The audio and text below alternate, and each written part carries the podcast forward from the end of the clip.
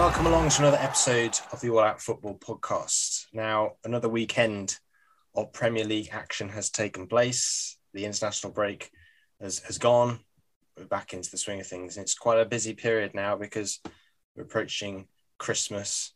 The games are coming thick and fast, nearly towards the halfway point of the season. But there's still a long way to go, and there are plenty of talking points. And to join me for this episode to talk about the latest instalment of Premier League fixtures, I'm joined by Sumit Haldar. Hello, Sumit. Hey, how are you? I'm okay. How are you? Good, good. Monday after a It's a busy Mon- weekend. Yeah, it's a Monday Monday evening. We're recording this on the twenty second of November. Um, it- it's it's been a busy weekend of football, plenty to talk about. How would you how would you sum up what you've seen so far in the Premier League season up until this point? Well, it's uh, close to, I guess, what, uh, 12th uh, game week uh, in the Premier League. So almost like um, one third of the league is done, right? Um, and when we started the league, uh, we had four clear favorites, I would say, right? Um, you know, after the transfer window that uh, some of the teams, big teams, had United, Chelsea, City, um, they were clear favorites. And now it's kind of boils down to three, literally, because United, as we know, that's kind of, you know, uh, falling apart uh, at the moment. Um, and then, you know, we are pleasantly surprised with the rise of West Ham and the work that uh, is being done um, by Moyes, right? Um, and it's a continuous progress, which is very good to see that West Ham are continuously doing, and they have the right mix of players. But um, from the from you know from a high level, there's no surprise. We still see dominant three teams, you know, going for the title. Obviously, Chelsea and Manchester City probably they have the edge um, compared to Liverpool because of probably the squad depth, probably because of the transfer business that they have done uh, in summer. Um, um, and and and uh, bit of a surprise that Leicester City is is kind of in the bottom uh, half of the table, um, given that the what they did in the transfer uh, during the summer transfer window. Um, you know, I thought that they would uh, by this time they would find some kind of a form, and um, but they, they, they were pretty uh, pretty poor actually uh, last weekend. So from that perspective, uh, nothing has changed uh, since the beginning of the trend. You know, the the season. Uh, still, the top three pretty much dominant, and there are like three, four teams with the resurgence of Arsenal and um, obviously West Ham doing good work, and then obviously with manager changes in in um, in uh, uh, you know Tottenham, right? They are also in the mix. So kind of the fight for the fourth spot, but top three teams are still dominant. And obviously there's the below the table. There are three teams which now have the opportunity to come out of the relegation zone, right?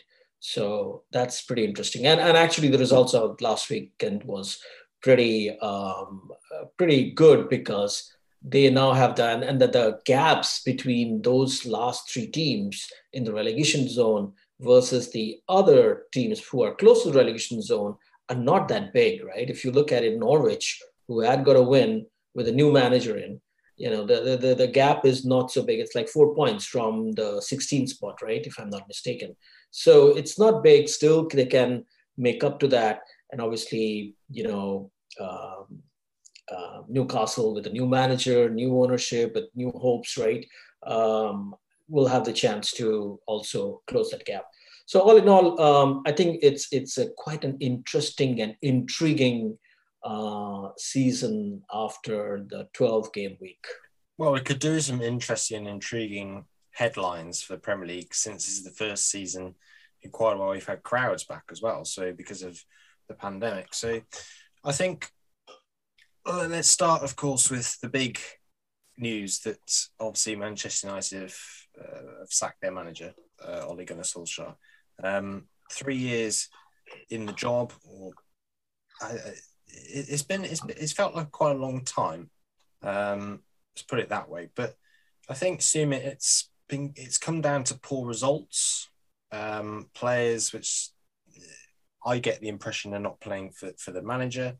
And we had Harry Dunnett on the podcast uh, a couple of weeks ago after United were thrashed by Liverpool 5 0. And that's exactly what he felt is that the players have just down tools, and just can't be can't be asked to play for the manager anymore. And it's quite the predictions from from Roy Keane in the past have been true that these are the same players who will disown Ollie after after Jose Mourinho. So I think Sumit, it's fair to say that he, Ole Solskjaer's paid the price of poor results, and the team just hasn't done very well. But I suppose now the question is, who's next?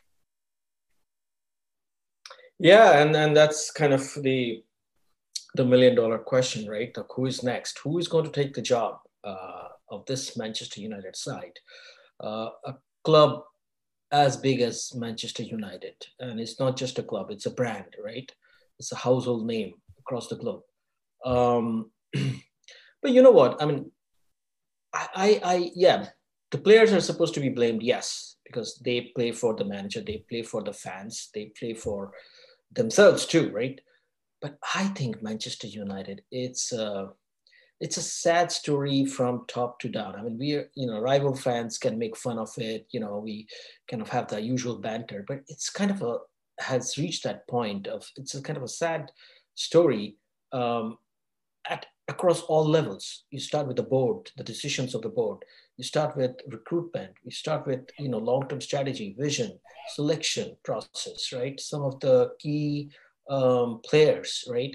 Um, and it's all reflected in the 90 minutes. Uh, and, and we blame the players. Yes, they're supposed to be blamed because they are paid uh, for that to do the job. But I think it's a culmination of everything in summed into those 90 minutes. And yes, um, look, Solskjaer was not meant for this job. We know that. He knows that. He was an interim manager, uh, trying, you know, was kind of hired to just steady the ship. Now, I don't know what the United board was looking at um, and what was their vision behind it to give him a long-term contract because this was this was bound to happen. Um, I mean, in the last three years, I mean, he had been in the job for what, three years now, to 2019 to 2021, three years, close to three years probably, right? I never felt that United has a, a solid system, a solid structure of, of, of uh, game plan. Um, there was individual brilliance. There were some, um, you know, dodgy penalties, whatever it is, right, in Champions League or in, in, in Premier League. But they were never, there was never, uh, you know, you cannot find, uh, okay, this is their style. This is their brand of football, right? We know the United way of playing football, right? Um, so I don't know what the board was thinking of giving him a long term contract, right? Um, and then this, well, Watford, if, if Liverpool was not enough, if Manchester City was not enough, Watford just nailed it. And he knew it. I mean, you could see from the gesture that, you know, he's waving his goodbye to the fans after the game and all that stuff, right? And, and in, in, there were moments of in the game, I didn't watch the full game, but I watched, you know, uh, a little bit. Um, the, the red card of, of Harry Maguire, right? That just typified what Manchester United is at this at, at this moment in time. I mean, there was he was slow to react. He knew he was on a yellow, right? He didn't apply his football sense, given that he is a professional player, a good quality player, a very good quality player, plays international football uh, for his country, and and he is the captain of the side, so he has the responsibility, added responsibility right? And he lost his head. So that's kind of sums it up how the United board had reacted with the selection of Ole Gunnar Solskjaer as an interim manager, give him the long-term, you know, uh, chance, uh, a contract to him, and asking him to build a site. To be honest with you, I, you know, I was, I, I'm thinking they they're probably hoping against hope that okay, they will get some good results, and then Ole will be again back in charge till the end of the season. I think they had it in the back of the mind. I, I, that's what I felt that okay, Liverpool game. If there had been any other top side that 5-0 against your you know arch rival, any manager would have been sacked. If you like Chelsea, well, forget about City, well, Chelsea, uh, you know, any other team, Tottenham, right? Um, Arsenal, but it's they waited till City when in the second 45 minute, like second half, they just toyed with them. It's just like embarrassing to watch, even, right? Um, and then Watford, right? I mean, I don't know what they're thinking. Um, so, to your question, who is next? Um, it looks like Pochettino will come back to the Premier League. It's it's you know if if if if the way things are going, it seems. And the last I heard that you know um, PSG board obviously has reached out to they have reached out to Zidane's team um, to get him on board, and that's their uh, backup. Would plan. Pochettino and leave? There's a question for you. Would Pochettino really leave with Messi and Neymar and Mbappe up front, all ready to take on more European giants in the Champions League? Would he really leave that for the prospect of playing for Manchester United, who are not yet secure with Champions League football?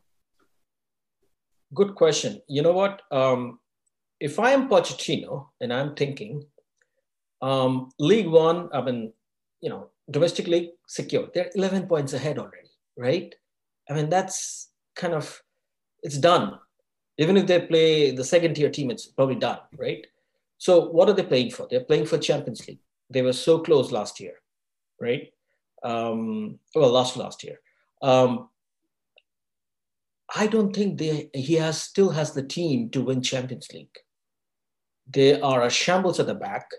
Their midfield is not yet, uh, you know, there are holes in that midfield, right? They have some quality players, but still, and you have okay superstars at the front, but you can't ask Messi to run back at Pochettino style to press hard, right? Because that's Pochettino style, right? So there are huge holes in that team.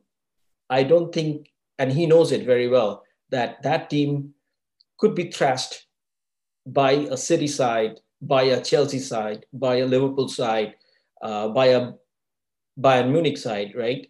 And his look, PSG owners, they are just they just want a Champions League trophy. You say there's holes. Right? There's holes in the squad. There's holes in both the PSG and the Manchester United squad at the moment. That's just True, that's true. But I, I would say that okay, um, he would probably like to take like maybe maybe he's more comfortable. He knows the league very well, the um, you know Premier League, right? So he knows some of these players well, right? And if he is uh, given a good you know uh, deal, then that could be that. That's the way I'm looking at it right now. And if he can get Manchester United to the you know Champions League spot, forget about the title. Um, that is a clear win. So, you know, and I don't know whether he will go, you know, as an interim, you know, that what the news was like the board was looking for an interim manager till the end of the season. But I don't think Poch will take that. Role. Well, Michael Carrick. Probably he's looking for. Well, Michael Carrick is at the yeah. moment. Um, I don't think he's been given for, from the board what what how long he'll be in the job, but it's expected that Mark Carrick will be there for the Villarreal game in the Champions League, which obviously is coming up tomorrow as, as we record this this episode. And obviously, the next Premier League game is away to Chelsea, and then the next home game uh, in the Premier League is against Arsenal. So those those are two you could say two difficult games coming up. Obviously, Chelsea is going to be difficult. Yeah. Arsenal having yeah. lost Liverpool, you, you, don't quite know what's going there. But another manager that will this will be the last point on Manchester United team before we move on to other discussion points. The other 2 mm managerial possibilities that are being spoken of are Zidane and also Brendan Rodgers at Leicester. So, I, I, again, would Brendan Rodgers really leave Leicester to join Manchester United? It would probably be an offer that you couldn't turn down. But then, of course, you got the Liverpool factor. Would he really want to go to, as a former Liverpool manager, would he go to one of Liverpool's big rivals? So very quickly, Sumit, if you were thinking of Manchester United board, it seems if Mauricio Pochettino is their man they want. Who do you think should really have the job? It's, it's, it's a it's a million dollar question that everybody finds. But I've said to Harry Dunnett before, in terms of asking this question, who would really want the job? Because it seems like it's a very difficult job. A very it seems like it's, it's a cursed job at the moment. It is. it is, and um, like we had two superstar managers, proven managers, failing in the job. Right? We had Van Gaal, we had Jose Mourinho, right? Um, by the way, Jose Mourinho had titles in his favor to his defense, right? Um, it's it's a very very difficult job. It's probably the biggest job in the world, and probably very very difficult for this Manchester United side. Um, and there are, you know, I was talking about holes. There are a lot of holes in that Manchester United side. So, um, uh, look, all the teams that you mentioned, uh, I think Zidane is out of question. Um, I don't think he's, he, he wants uh, to come to Premier League. Um, between Rodgers and Pochettino, uh, I would say Pochettino would be better suited to take the job. Uh, Brendan Rodgers, there's a Liverpool factor in it, yes, but I'm not going to read too much into it.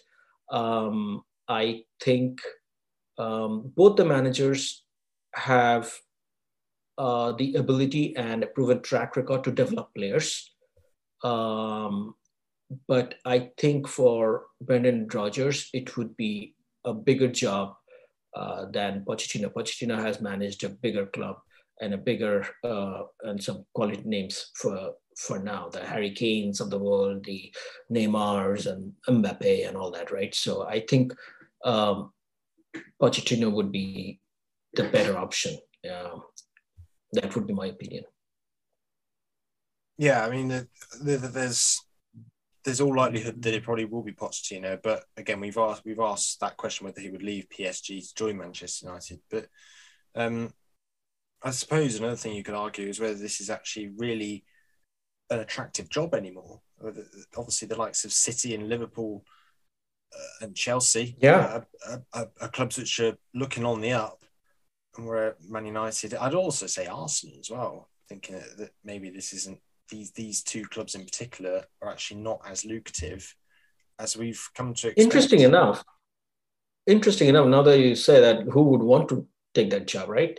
Antonio Conte was waiting before you know um, Spurs contacted him. He was waiting after the Liverpool game, Liverpool game, right? Um, if if if news or rumors are to be believed, right? For the phone call from the United board, the United board didn't think that Conte was the right person because of his um, the way he has worked in his last three jobs. He has always asked for more money, more money, more investment, all that kind of stuff, right?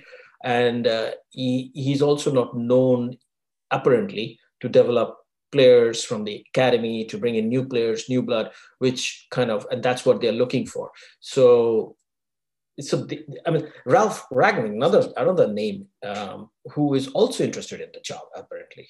And um, nobody you know has any confirmed um, report of anyone reaching out for Ralf Rangnick who could be also a good uh, you know interim basis solution. Yeah, I mean, it's funny you mentioned Antonio Conte because we will touch on him in this episode yeah. towards the end. Towards the end of the episode, I just want to just make some few yep. a few points um, about other managers. I also want to I also want to touch on what Arsenal. Uh, we want to talk about Arsenal in a minute, but I'm just going to say that obviously it was Steven Gerrard's first game as a Premier League manager at Aston Villa. They beat uh, obviously Brighton two 0 um, It's going to be really interesting to see how he how he gels in the Premier League. Um, that you couldn't have asked for a better start, really. And obviously, the man who left Aston Villa, Dean Smith, obviously at Norwich now. Norwich got their first home win of the season. That's now only their second win of the season. They're be- beating Southampton. Seems like there could be a bit of morale at Norwich, maybe to try and um, pull up the table. Maybe there's no there's no reason why Norwich can't pull it off. I don't think anybody can say they're doomed just yet. As you said, Sumit, the, the, the table doesn't lie. There are it's it's now looking tight at the bottom because Norwich are off the bottom. Newcastle now there, and Newcastle they they uh, first game, Eddie Howe wasn't in charge because he couldn't be on the touchline because of COVID. But Jason Tindall and of course Graeme Jones are on the, the touchline. They they scored three brilliant goals against Brentford, but there's always that nagging doubt in the in the mind of Newcastle fans that they concede too many goals as well. That's going to be the problem for Newcastle going forward. And, and Eddie Howe had his problems at Bournemouth with conceding lots of goals, so that could be a bit of a worry. But his first game in charge, probably on the touchline, is next week against Arsenal. And I said we are going to touch on Arsenal, and we are because Arsenal. I don't know about you, Sumit, but Arsenal have been on a really good run before the international break. Obviously, those first three games of the season where they they were dreadful against Brentford, dreadful against Chelsea, woeful against Manchester City, and they've been on a, a very decent run since. And they're not in European competition this season, but after this late international break, they've gone away to Liverpool over the weekend in the latest Premier League game for them and they've been hammered 4 0. Now, I don't know about you, but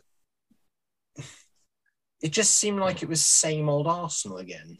That they've just collapsed to a very good Premier League outfit. I don't know. Is that your take from it?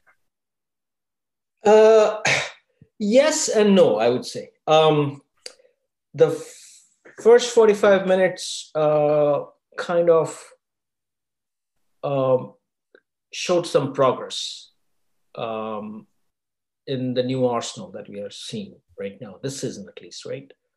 Um, make no mistake, uh, they made some investments last summer, and probably they were the highest spent um, in the transfer market uh, among all the uh, English teams, right? Um, highest spend club, right? Um, so it's it's it's it's not easy uh, in the first season with all the new players in and young players, right, not experienced, to to fit them in and to solve the puzzle, right? It takes time. That being said, the first three four games um, they were poor, and obviously they were missing some key players. Yes. Now they built some momentum in the last ten games I think in all competitions they were like 10th unbeaten, right? Um, and in the last five, six games, they were like didn't concede any goals in all competitions or something like that. Uh, the stats, what I read, which is great. So they solved. Probably they got a good goalkeeper, um, um, um, which is very good. Um, they got a new defensive partner, center back, center back partner, right? So and then they have, in my opinion, they have three good players, young, talented, inexperienced, but full of energy, full of skill, full of talent, right? Uh, we have Smith Rowe, we have Saka, and uh, we have uh, Odegaard, right? Um, I, I rate them very, very highly, right? Now, now the three to play together in the system that Arteta wants to play uh, probably will not work out in the same because then they, they you know, it's it's it's they, they will have to have some kind of solidity in the middle, right? So they have to he has to sacrifice one or the other. The problem that Arteta has that his front line is not firing. Now, Arsenal is still a work in progress, given that he will not be able to solve all the problems right now. It will be that Arsenal's, I think, season will be I would say that against the smaller teams or the mid-table teams, if they can get wins, if they can, you know, from the losing positions come back and at least get get a point or something like that, against the top four, they will struggle. Against quality opposition like City, um, Chelsea, Liverpool, they will struggle because it's still not there. That's why in the f- second half of what we saw against the Liverpool press, they just lost it. They lost it because inexperience showed, right? And then they had no way to find the channels or between the lines to get the ball out, right? You just saw in the first 30 minutes, yes, they were kind of trying to defend, defend from the plan, trying to play from the back, but they were not able to find the channels or the lines in between. And that's why they couldn't get the balls out to the midfielders to the front line. And obviously, you will not find um, too many chances against quality sides like City or Liverpool side, you will f- have to find one or two and you have to score. and then hope that okay you can defend that you know uh, that goal or whatever you score right? So that will not happen. And that's why they kind of in the second half was kind of showed kind of brought the worst arsenal um, what we have seen in the last five six years at anfield. And that typified it. But i think i think i think arsenal is a work in progress if they can manage to get into europe this season um, not i'm not talking about champions league i'm talking about maybe europa um, uh, you know, um, that would be success, uh, in my opinion. And but they're not far behind, is it? Right? They're kind of what, like four points behind uh, West Ham now, since West Ham lost uh, this weekend. So they're not far behind. Um, and I think if they can spring some, again, another run of four or five games where they can win, um, I think they will be there about. And who knows? Uh, but they need they need some quality um, quality addition in the front because I think Aubameyang is is is is is not the answer, and and and like I said, is the last six months of his contract. So I don't know what's going on with him. So they don't have the firepower in front to get them the goals. Um, you know, which you know, which the other teams like Chelsea or City or Liverpool they have. Yeah. Yeah, you, you mentioned like th- those are the key words work in progress. I suppose if the first half, they were competitive. And obviously, Aaron Ramsdale made some, made some excellent saves again in the Arsenal goal. And you, you also mentioned that the, the, the, the race for the top four is nowhere near over. They can they can easily still finish. And don't forget, you look at the table now with 12 games played, there's no reason if, say, Chelsea, City, and Liverpool's you just you never know. We, we can't predict anything in football. If they start going on a, a bit of a barren run and Arsenal start picking up points, they're only nine points off top spot. So a couple of wins, there's no reason why they can't be near near the top end of the table. But as you said, it is, is a work in progress. Um, and Arsenal in the next couple of games, that the uh, apart from uh, Newcastle coming up as their next home game, they've got to play Manchester United away, and they've got to play West Ham very soon as well at home. So, well, more than Manchester United, I think the West Ham game would be very um, crucial for yeah. Because West, West Ham are in a good run. Obviously, they didn't have a good result last weekend, but they're in a good run. They're they're you know they're confident. They're a confident bunch of players. They're getting goals. They're defending very well. Um, so I think that's that's going to be. I mean, United right now. I think any team would fancy playing against United right now. So and this will be the, the final topic of discussion, uh, Sumit, is is uh, Antonio Conte at Tottenham because it was his first yeah. uh, Premier League uh, game in charge. Um, I suppose that well, it wasn't his first Premier League game in charge. I'll correct myself there. It's his first Premier League home game in charge. Obviously, the, the Everton uh, game before the international break was his first Premier League game in charge. That finished goalless. But this one this his first home game in the league against Leeds. There's been a bit of a pattern with, with Spurs in many games that they they they seem to play better in the second half than the first half. That's exactly what they did against Leeds. Um, I suppose the halftime team talk for this game was was one to say, get on it, play better than that because you're playing under a new manager now who's not Nuno, it's Antonio Conte, get out there and perform best than what you're doing. Have a bit of a rocket at their backsides, maybe. That for me, Sumit sort of sums up what that game was about against Leeds for Spurs. Because now you could possibly suggest that the Spurs team and the club and the fans feel rejuvenated. We could have a rejuvenated Harry Kane, maybe. There's again, Spurs could start looking at the table.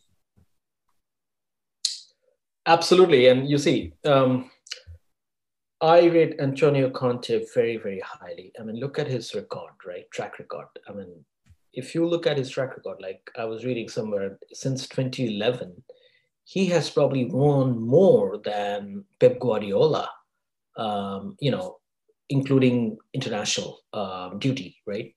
Um, and and that second half, is a sharp contrast to you mentioned about the first half against the first half is the energy that he brings to the ground. I mean, you are backed by a new stadium, 60,000 in the stadium, right? I mean, you it can't get better than that. And to get that energy out of them, right? To encourage them to cheer up and to to go behind go behind you know it, it reminds me of the energy that Jurgen Klopp shows sometimes and then if you remember like uh, Jurgen Klopp did something similar uh, during the first in, in the first few months of you know he had a poor game liverpool played a poor game and then he went to the crowd and you know stood in front of the crowd and it was a 2-2 draw. But still people you know the, the pundits criticized him. It's, it's not about that. It's about instilling the confidence among the fans that don't give up on us be with us right? And that's what conte tried to do in the second half. Now it's not going to be easy it is not going to be easy. This Tottenham side, um, unfortunately, if you look at the centre back pair, it's it's it's nowhere near top six level. To be honest with you, right? That's not a solution. You have a right back, and they also had some good recruitment, some poor recruitment. I mean, look at Emerson Royal, right? In the first goal, the Leeds goal, right? And by the way, second half was poor, uh, and second half they came back. But we also have to take in consideration that Leeds were without seven key players, right? I mean, if they had, I mean, they were without what? Bamford, and all the quality players, right? If they had Raphinha, forget about it. The game would have been lost. I mean, I'm, uh, you know.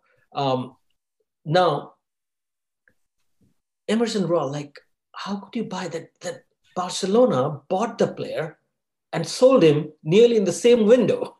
I mean, so like what, what, what you know and and he is poor it's just poor shoddy work right? So he has tons of work to do at the back line. In the middle yes you have uh, you know Højbjerg, right? Uh, who got the goal right? And then but then you have Dembele who's I don't know I don't know what's uh, the story with him. Like he came he came uh, i thought he was a quality player but then with sometimes i feel like he's too lazy he's not moving in the right direction. Conte will probably get something more out of that squad but he probably needs at least five or six uh, you know um, quick uh, replacements in that squad to to take him somewhere. So it's not going to be easy work. I think um, he will get some results definitely, which Nuno was not able to get. And Nuno was, you know, if I win against a side like City in the first game of the season, I would be charged up. I will make the make sure that the crowd is charged up. But with Conte, you can get that, but Nuno, you will not get it, right? And and Conte is obviously, you know, you still talk about the year that he made Chelsea um, the champion with three at the back. I mean, who would have thought? Uh, you know, who was the player, the Liverpool discarded player like uh, Moses, right? What's his name? Um, he was the star of the season at that, right? He played right back, right? So probably he will find something from this squad, one or two players. But I still, it's it's still again like Arsenal, uh, Tottenham is also a work in progress. But with Conte, I'm more um, I'm more uh, kind of uh, optimistic, given his you know quality, given his experience, given his uh, track record, right? Um, and he has got a big club now. The infrastructure is there, the crowd is there, you know, and obviously his name is there to pull the right talent. Um, and if he can get a good, you know, center back and an attacker, probably this uh, season will be salvaged for them.